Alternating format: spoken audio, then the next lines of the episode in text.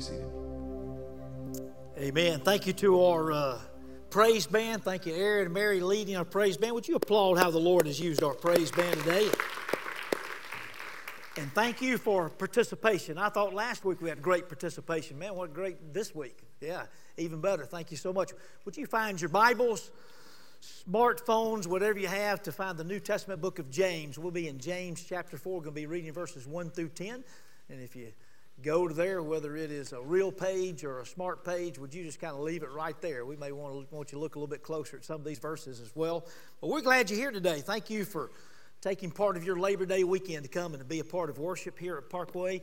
We know that we have many who are traveling uh, this weekend, many are traveling here, so we pray for traveling mercies and. Uh, but uh, we're glad to see you today. You have received, as you walked in, maybe with your bulletin today, 100 days of Bible reading and prayer. That kicked off actually on September the 1st. But we invite you to come and join with us in that. And if you've just gotten that today, also is on our website. But uh, you can join in and be reading some of the same verses. We talk about these in hallways, classrooms, and homes. Uh, some of the things that we're reading. Really want you to be reading God's Word, whatever it is. But here's a hundred day plan, maybe for part of God's Word encourage you to be a part of that. We continue in our trek to the Old Testament, and a couple of weeks from today begin kind of a new series called If My People. Uh, is a series helps us to be able to live the life that God intended. So it'll be a great time as every time we come together, bring guests, come, make sure your family's here, be a part week to week in all the things that are going on. We're in James today, James chapter 4. We're reading verses 1 through 10. This now is the Word of God. What causes quarrels and what causes fights among you? Is it not this, that your passions are at war within you? You desire and do not have, so you murder. You covet and cannot attain, so you fight and quarrel.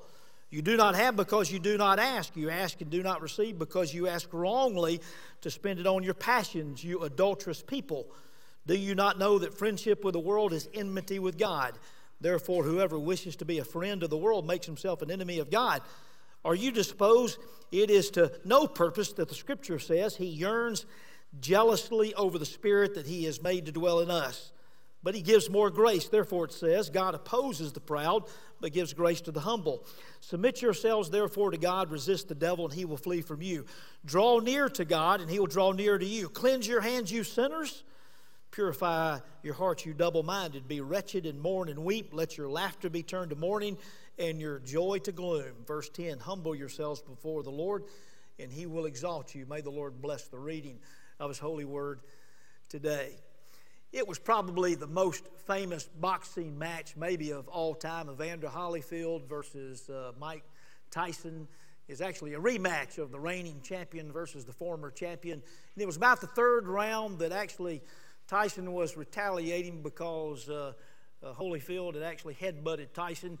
And then Mike Tyson chewed off a piece of Holyfield's ear and then started gnawing on the other. Well, as you probably know or might have imagined, they uh, disqualified Tyson and ended the fight. I don't know, every now and then boxers will talk about uh, that it's nothing personal, that is uh, just a sport. But I got, to th- I got to tell you, two sweaty guys hitting each other in the face probably is going to get personal somewhere along the way. This chapter in James describes Christians like in a boxing match or a boxing ring, but all too often we're fighting the wrong battle. You can be sure there is a fight to be fought, there's a battle to be won, or the battle has been won by our Lord and Savior Jesus Christ. But we have the Apostle Paul, you might remember, he told Timothy uh, that he has fought the good fight, finished the race. Wouldn't you like to know that your life had meaning and purpose, and every day the Lord was walking with you and guiding you along the way so that whatever you're going through, you could know that the Lord is using and that's making that whatever you're doing, whatever you're seeking to accomplish, is making it worthwhile.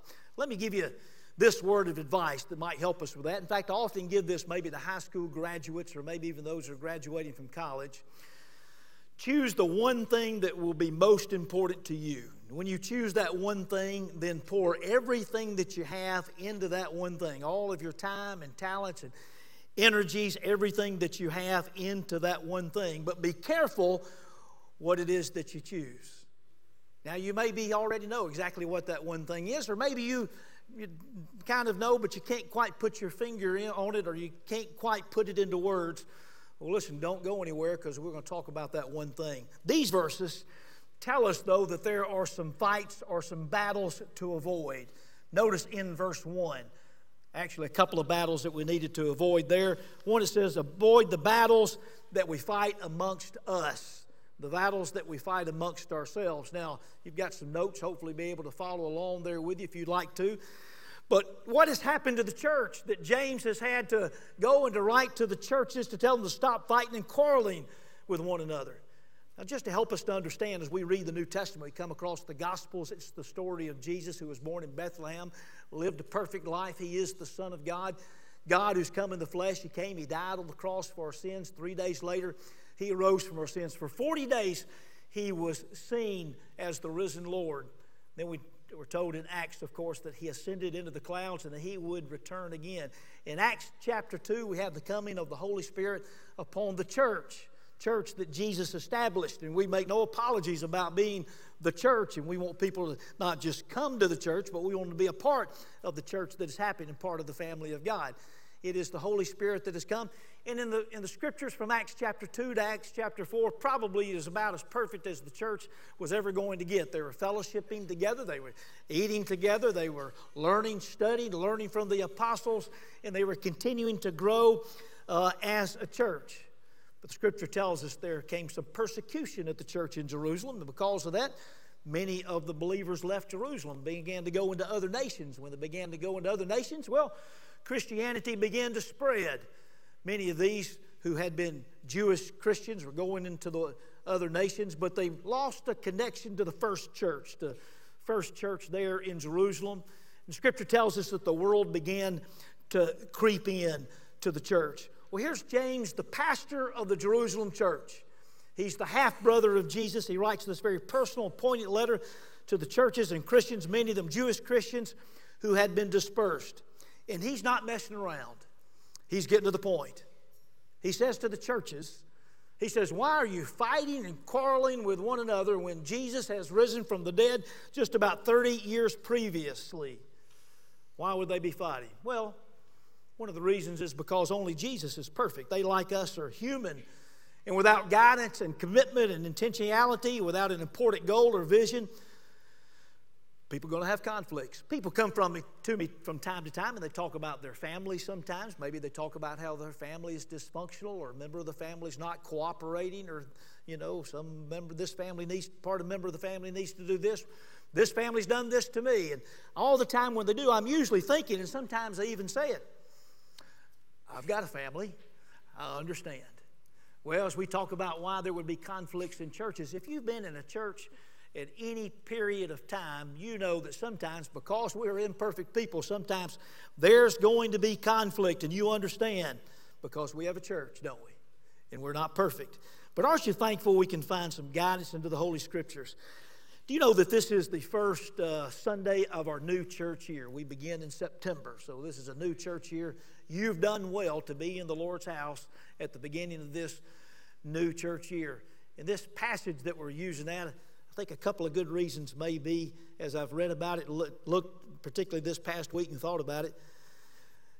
This chapter and what we've just read does not describe Parkway Baptist Church. Nobody would look at Parkway Baptist Church today, I don't think, and say that we're full of quarrels, we can't get along. I think it is true that we're able to, we're not perfect, you understand. We've got a long way to go, and we're continuing to be more and more like Christ, but we're not saying that about Parkway Baptist Church. In fact, I thank the Lord often that we that I'm able to pastor a church such as Parkway who continues to have vision, continues to love one another, and be able to share and show love to a lost world. And we're going to continue to seek to do that. So if you're here for the first time today and you're thinking that preacher's preaching about quarreling, there must be something wrong with Parkway Baptist Church. However, this is the first Sunday, the first Sunday of our new church year. We want to be sure that we're continuing to head in that direction. We want to be sure that we're continuing to be on track. And if we need some adjustments today, we certainly want to do that. So we want to do that as a church, and we particularly want to do that as individuals as well to be sure that we're on track in our walk with the Lord Jesus. So that tells us another battle that James tells us to avoid, and that's the battles we fight within us, described as passions at war within you. You know what James is referring to, don't you? These are the kind of battles most believers have, mostly believers have, because we have the Holy Spirit living inside each one of us, and He's given us a new nature, one that is like Christ. But we still have battling within us that old selfish nature still lurking, and often we who are in Jesus still are battling with our selfish natural desires that want the off, want the opposite of good or godly. Let's just admit it. I've often wondered when we became believers, why didn't the Lord just get rid of that old nature? Why did He just get rid of that selfish attitudes that we have and make us like Christ right then at that very moment. And I don't know that I have all the answers for that, but maybe part of the reason is is because we must continue to make the right choices along the way if we're going to have a real genuine relationship with Jesus. Otherwise, we'd be like all other creation that perhaps was created good but not in the image of God.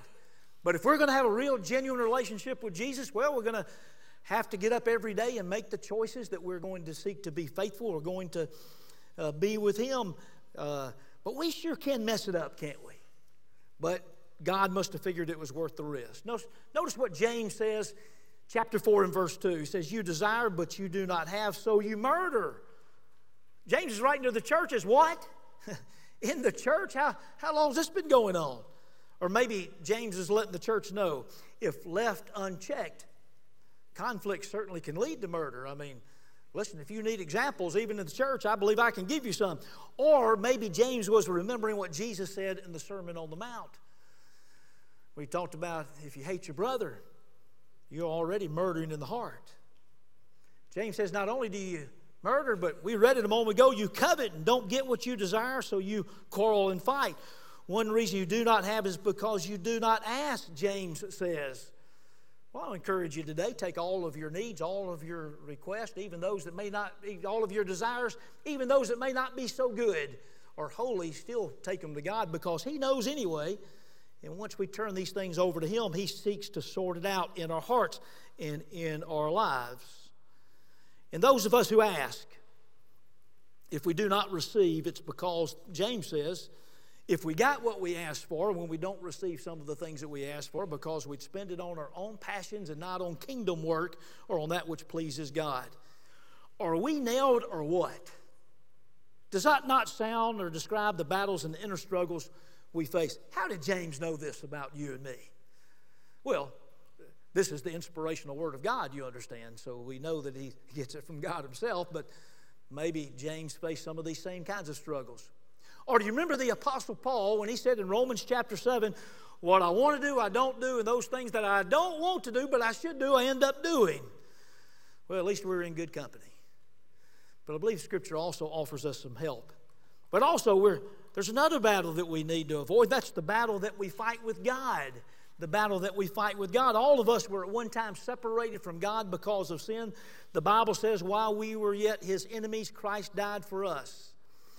Even now, if you're here today and you don't know Jesus as your Lord and Savior, you've not given your heart and life to Him, no matter how good you think you are, no matter how bad you think you are, it's because of what Jesus Christ did for us on the cross that He made it possible so that we might have a relationship with the Lord Jesus. So you've come here today, you've been a part of this. Maybe there's somebody watching today or listening today. And because you've come and been a part, if you don't already have a relationship with Jesus before this very hour, that Holy Spirit's going to be at work in your life so that you might be able to give your heart and life over to Him. We want you to be prepared. We want you to be ready before the service is over. And for those of us who have placed our faith in the living Lord Jesus, it may be that at one time you were in a closer walk with Jesus than you are now. Certainly, when you became a believer in the Lord Jesus, you asked Christ to forgive you of your sin. You put your faith and ask Christ to come in to be your Savior and Lord. And even as genuine believers, there are times we can drift away, and when we do, boy, that inner struggle increases. My wife Kelly and I have been married, will be married this fall, 38 years. If that's not the right number, she'll let me know probably when the service is over. But uh, other day we're driving down the road and she looks at me. She said, Do you remember when we were dating the first couple of years of marriage? I said, Yes, honey, certainly I remember that. So you remember when we were be driving down the road in the truck and we'd sit really close together? I said, Yeah, I remember that. She said, how come we don't sit so close together anymore? Now, we are driving down the road, you understand. So I'm thinking about it for a few moments, and finally I looked and said, I ain't moved. I'm still sitting the same place I was. Now, the conversation wasn't exactly like that, and you can ask my wife and find out, certainly. But one thing is for sure if there's distance between God and you, God has not moved. So James tells us there are three fights to avoid. But it's more than that, it's a progression or it's a cause and effect. What question, take a look again, what question does James ask in verse 1? Why do you quarrel and fight among yourselves? And he says, because it is those inner struggles that you have within. And by the time we get down to verses 4 and 5, he tells us that fight we have within is because we are at odds with God. Or, or we getting a clue. The battles that we might have amongst ourselves or with one another, those inner struggles are related to having a growing, loving relationship with Jesus. But not only that, there are fights to avoid, but also there are some friends to avoid according to this scripture. Uh, well, who are the friends that we need to avoid? Avoid friendship with the world. Now, when James says do not be friends with the world, he's not talking about individuals necessarily. For Jesus said, For God so loved the world that he gave his only begotten Son. He's not talking about planet Earth that God created, but he's talking about a sinful world or culture whereby there's an absence of the influence of God. In fact, Worldliness defined is that which defies God and does not honor His name.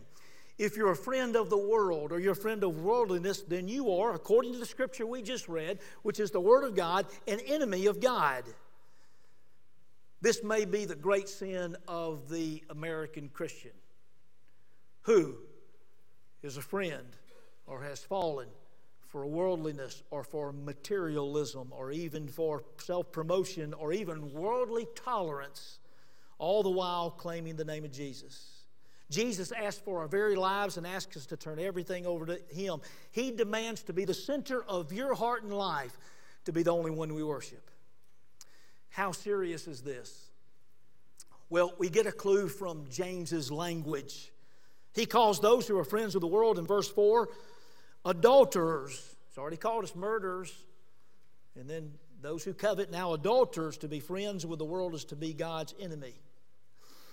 Uh, pastor or preacher Adrian Rogers one time said, A man committing adultery says to his children, Your mother is not worth much. Your father is a cheat and a liar. Honor is not as important as pleasure and my satisfaction is more important than you. What are we telling the world? What are we telling God if we remain friends with worldliness? We're telling the world we're not trusting God anymore. We're not believing He knows best or His way is right, leads to joy and peace. When worldliness creeps in, we are not repentant or changing. We tell the world this Jesus business is not really worth very much. Let's be careful. Let's avoid friendship with the world. But also, don't get too chummy with your old self or your selfish nature. Sometimes we really struggle seeking to do the right thing. Then there are times that we allow the old selfish nature to rule. Have you ever heard someone say, read it in Scripture, or maybe preacher types like me, that we sure serve a jealous God? Well, James tells us that here. Inside each of us who are believers, we have the Holy Spirit, which is sometimes called the Spirit of Jesus that is living within us. We serve a jealous God. In other words, we have the Holy Spirit who lives within us, who wants to rule and take charge. And there's only room for one to rule on the throne of your heart. Thus, the battle and the struggle when you allow self to rule and to take charge. Not just a battle within, but when self is on the throne, we usually battle with people also. Do you have enemies? Well, you do have enemies, but your enemies are not flesh and blood, or they should not be flesh and blood any longer. As believers, people are no longer enemies, and those who once were your enemies, what, what did Jesus say about your enemies? Love your enemies. How about those who spitefully use you, speak all kinds of evil against you? What did Jesus say? Are you supposed to bless them? And you're supposed to pray for them. But our enemies are sin and worldliness and self, our old selfish nature. And we have another enemy, which is the third friendship to avoid, certainly. It's the devil, according to what James tells us. It, it's good to identify our enemies. In fact, you might want to look just across the page if you have a real Bible in front of you, James chapter 3, verses 14 and 15 says this.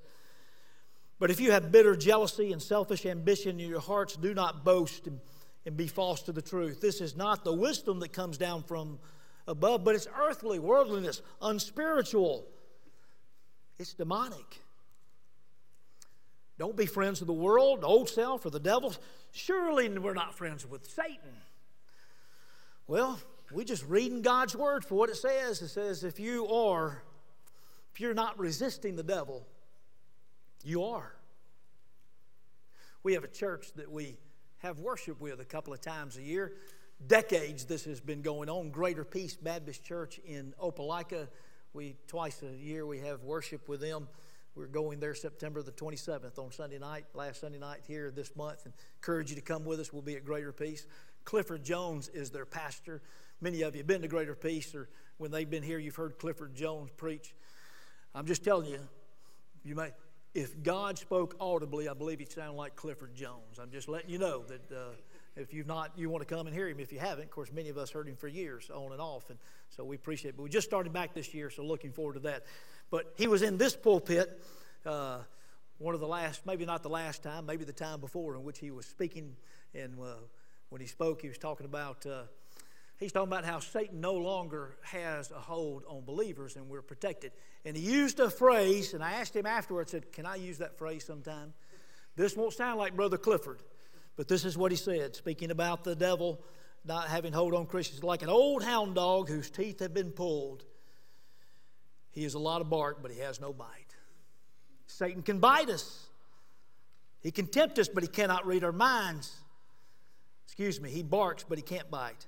He's not all knowing or all powerful. He is none of these things, only the Lord is. He might know our tendencies, He capitalizes on our weaknesses. And if we're not on guard, then we will be doing His bidding and accomplish His purposes instead of the Lord the Lord Jesus, the one who loves you and gave his life for you. Satan is not all powerful, only God is all powerful.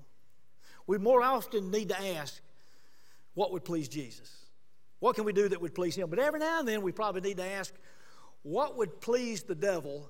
And we need to do just the opposite. Think the devil's happy when we quarrel amongst one another? You think he's happy when we don't spend time in his word, don't spend time in prayer? think he's happy when we don't make worship a priority.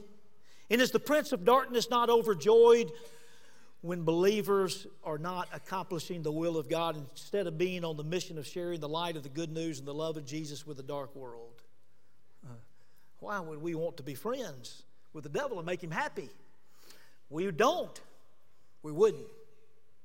So, how can we resolve these conflicts in our life? The, we talked about these three kinds of conflicts with scripture talks about or struggle with others sometimes struggle within ourselves and even being away from god. If you're having any of these struggles listen to what god's word tells us. Give complete submission to jesus. Give complete submission to jesus. Turn everything over to him. If, if jesus is your savior he's also to be your lord. Follow jesus in all things. Is there, is there a good scripture here? Question for you. Is there a good, if you know you're being tempted by the devil, is there a good scripture verse or a good verse here to quote? Resist the devil, he will flee from you. Wrong. Now, that's a good scripture. It's not the one that you need to quote or you don't need to quote it alone, although it may be the most often quoted verse of defeated Christians. Can I say it again? It may be the most often quoted half a verse of defeated Christians. If you've been living a defeated life, even as born again believers, this may be the reason why. Because to quote the last part of that verse without the first part makes it all about you. Believing that you can resist the devil, believing that you can do it without God, perhaps. But as believers in the Lord Jesus, we're protected from Satan, and he cannot touch us, but we must rely on God's power because Satan is no match for the Lord Jesus. But he is more powerful than you and me We're not for God's protection. So pay careful attention here, verse 7. James chapter 4, verse 7 Submit yourselves therefore to God. Resist the devil and he'll flee. Are you ready to start living a life a little more victoriously? Have you turned every part of your life over to Him? This is the idea of continually submitting and giving it all over to Him every day. Also, how to resolve conflicts in here call upon the Lord. Call upon the Lord. Verse 8 that we read a moment ago draw, come near to God, draw near to God, He'll come near to you. Do, do you need to call upon the Lord today? It's, it's time to grow up. Doesn't matter your season of life, it doesn't matter what time of year. All of us are on a journey to grow closer to Jesus, to draw closer to Jesus than we've ever been before. Can you say that today? That you're closer to the Lord than you've ever been? Would you like to be closer to the Lord than you've ever been? Consider Moses of the Old Testament, the great leader of the Israelites. Lord used him to take this to take the Israelites out of the Exodus. There were the ten plagues in the Exodus uh, in Egypt. Ten commandments that were given, crossing over the Red Sea, led the people through the wilderness, all that took place. He saw, Moses saw, the Bible tells us, more of God's glory than anyone had ever seen before. Now, we've seen more of God's glory than Moses because of the Lord Jesus, but Moses saw more of God's glory than ever before. But you know the attribute that was given, the greatest attribute that was given to Moses? Well, he was that he was a friend of God. Exodus chapter 3 and verse 11. It says, Thus the Lord used to speak to Moses face to face as a man speaks to his friend. If you turn the page from James 4 to James 2, James 2 23. Says, And the scripture was fulfilled that says, Abraham believed God, it was counted to him as righteousness, and he was called a friend of God. Instead of being a friend of the world or a friend of your old ways or to the devil, be in pursuit of your continuing, growing friendship with Jesus. Boy, I said there would be a time that if you don't know Jesus today, there'll be a time that you be ready. And perhaps that is now that if you don't know Jesus as your Savior and Lord, even now, even while we're talking today or before this service, and in a little while we're going to be singing our last hymn of commitment. You want to call upon Jesus, ask Christ to forgive you of all your sin. If you're here today and you don't know Jesus, you can call upon Jesus today. If you're here today and you do know Jesus, but maybe you're not where you have been or as close as you want to be, you can call upon Jesus today. If you're here today and you're as close to Jesus as you have ever been, you're recognizing you're seeking to be faithful in all that you do, again, you can call upon Jesus today to continue in that stead. For there's no better way to resolve the conflicts that we have within ourselves or with others or even with Him than to call upon Him. Okay, so maybe you're ready to be completely submissive to the Lord God. You want to seek to be faithful. We know we'll not be perfect this side of heaven. Maybe you're ready to call upon the Lord, and, but before you do, you need to confess sin and your need for Jesus. It takes a contrite and humble attitude to walk close, closely to our Savior. Again, in verse 8, where it says, Cleanse your hands, you sinners, purify your hearts, you double minded. Is James talking to believers? He is. We're sinners saved by grace. Lost people are not double minded, their mind's not on God at all. And if we claim Jesus, we must confess our sins and be serious about it and realize the need to confess before Jesus daily. James says to weep over sin. Stop laughing at sin. Come clean with God. God resists the proud, gives grace to the humble. When you confess your need for Jesus, come humbly before Him, what will happen? Bible says He'll lift you up. You, English Standard Version uses the word exalted. Doesn't mean that we're going to be exalted and glorified like Jesus, though one day we will be like Him when we get to heaven not in glorification, not, but we will be like Christ. But the Lord lift us up from wherever we are so that we might be able to walk closer and be able to walk with Him. Conflicts come because of our pride. Humility leads to resolutions. And it begins with making things right with God. Will you do it today?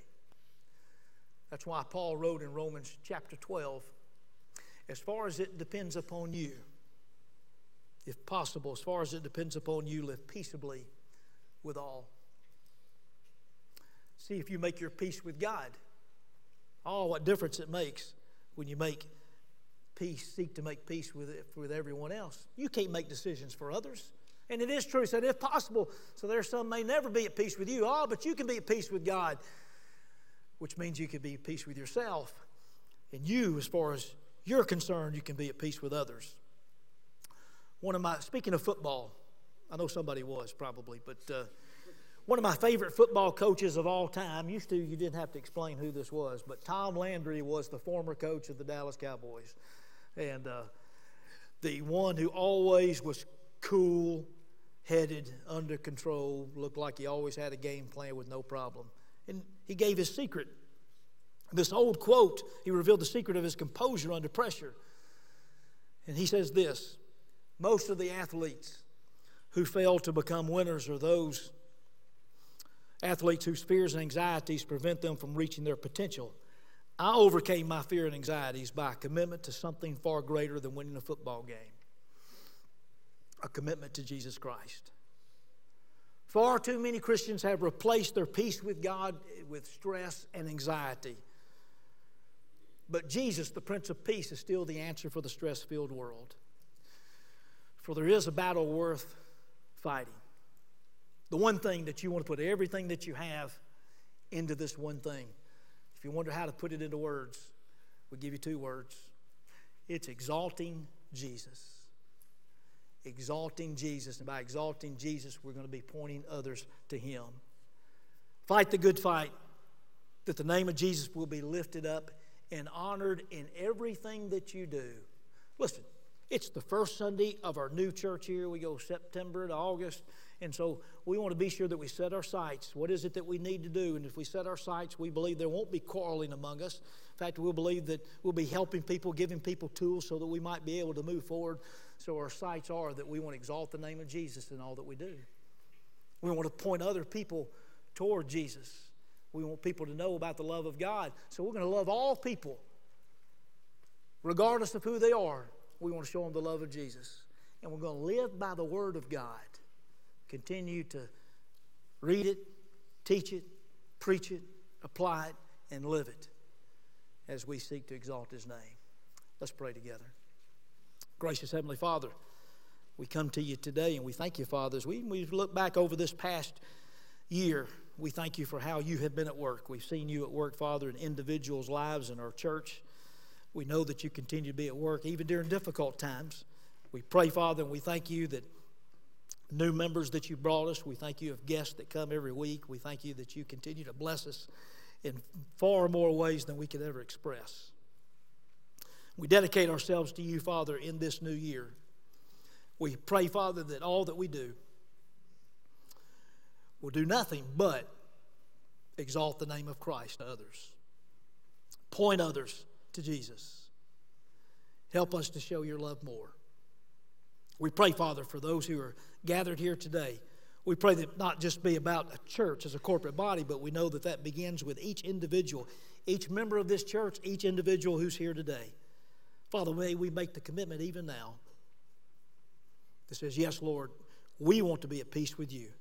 We want to be growing with you so that you might take care of all of our inner conflicts, conflicts with others, that you'll guide us along the way. Thank you for the power that is expressed through our Lord and Savior Jesus Christ, to his death, burial, and resurrection. We give praise and honor to your holy name. We pray, Father, if there's one or more here today, listening today, that does not know you as Savior and Lord, that today they may call upon you. Asking Jesus to forgive, asking Christ to come in to be Savior and Lord. Father, for we know that you want to have a real, genuine, loving relationship with everyone here. We pray, Father, we may turn our hearts and lives over to you. We ask these prayers in the precious name of Jesus. Amen. Would you please stand? We'll be singing our song of commitment today, and we encourage you to continue to worship, continue to ask the Lord what He would have you to do, or the things and commitments that you need to make. We're going to be standing down here at the front. I'm going to be standing down here along with you, worshiping. And if there's someone here that wants to come giving their heart and life to Jesus, you can come to any one of our staff ministers who are here uh, talking with us and letting us know. We'll be glad to pray with you. If you've got questions about faith, maybe you want to join Parkway Baptist Church, and this is one way in which you can do it. You just come let us know. We'll tell you what next steps, what might need to be done there. Our altar's open. If you'd like to come pray at our altar, come pray with one of us. You come as we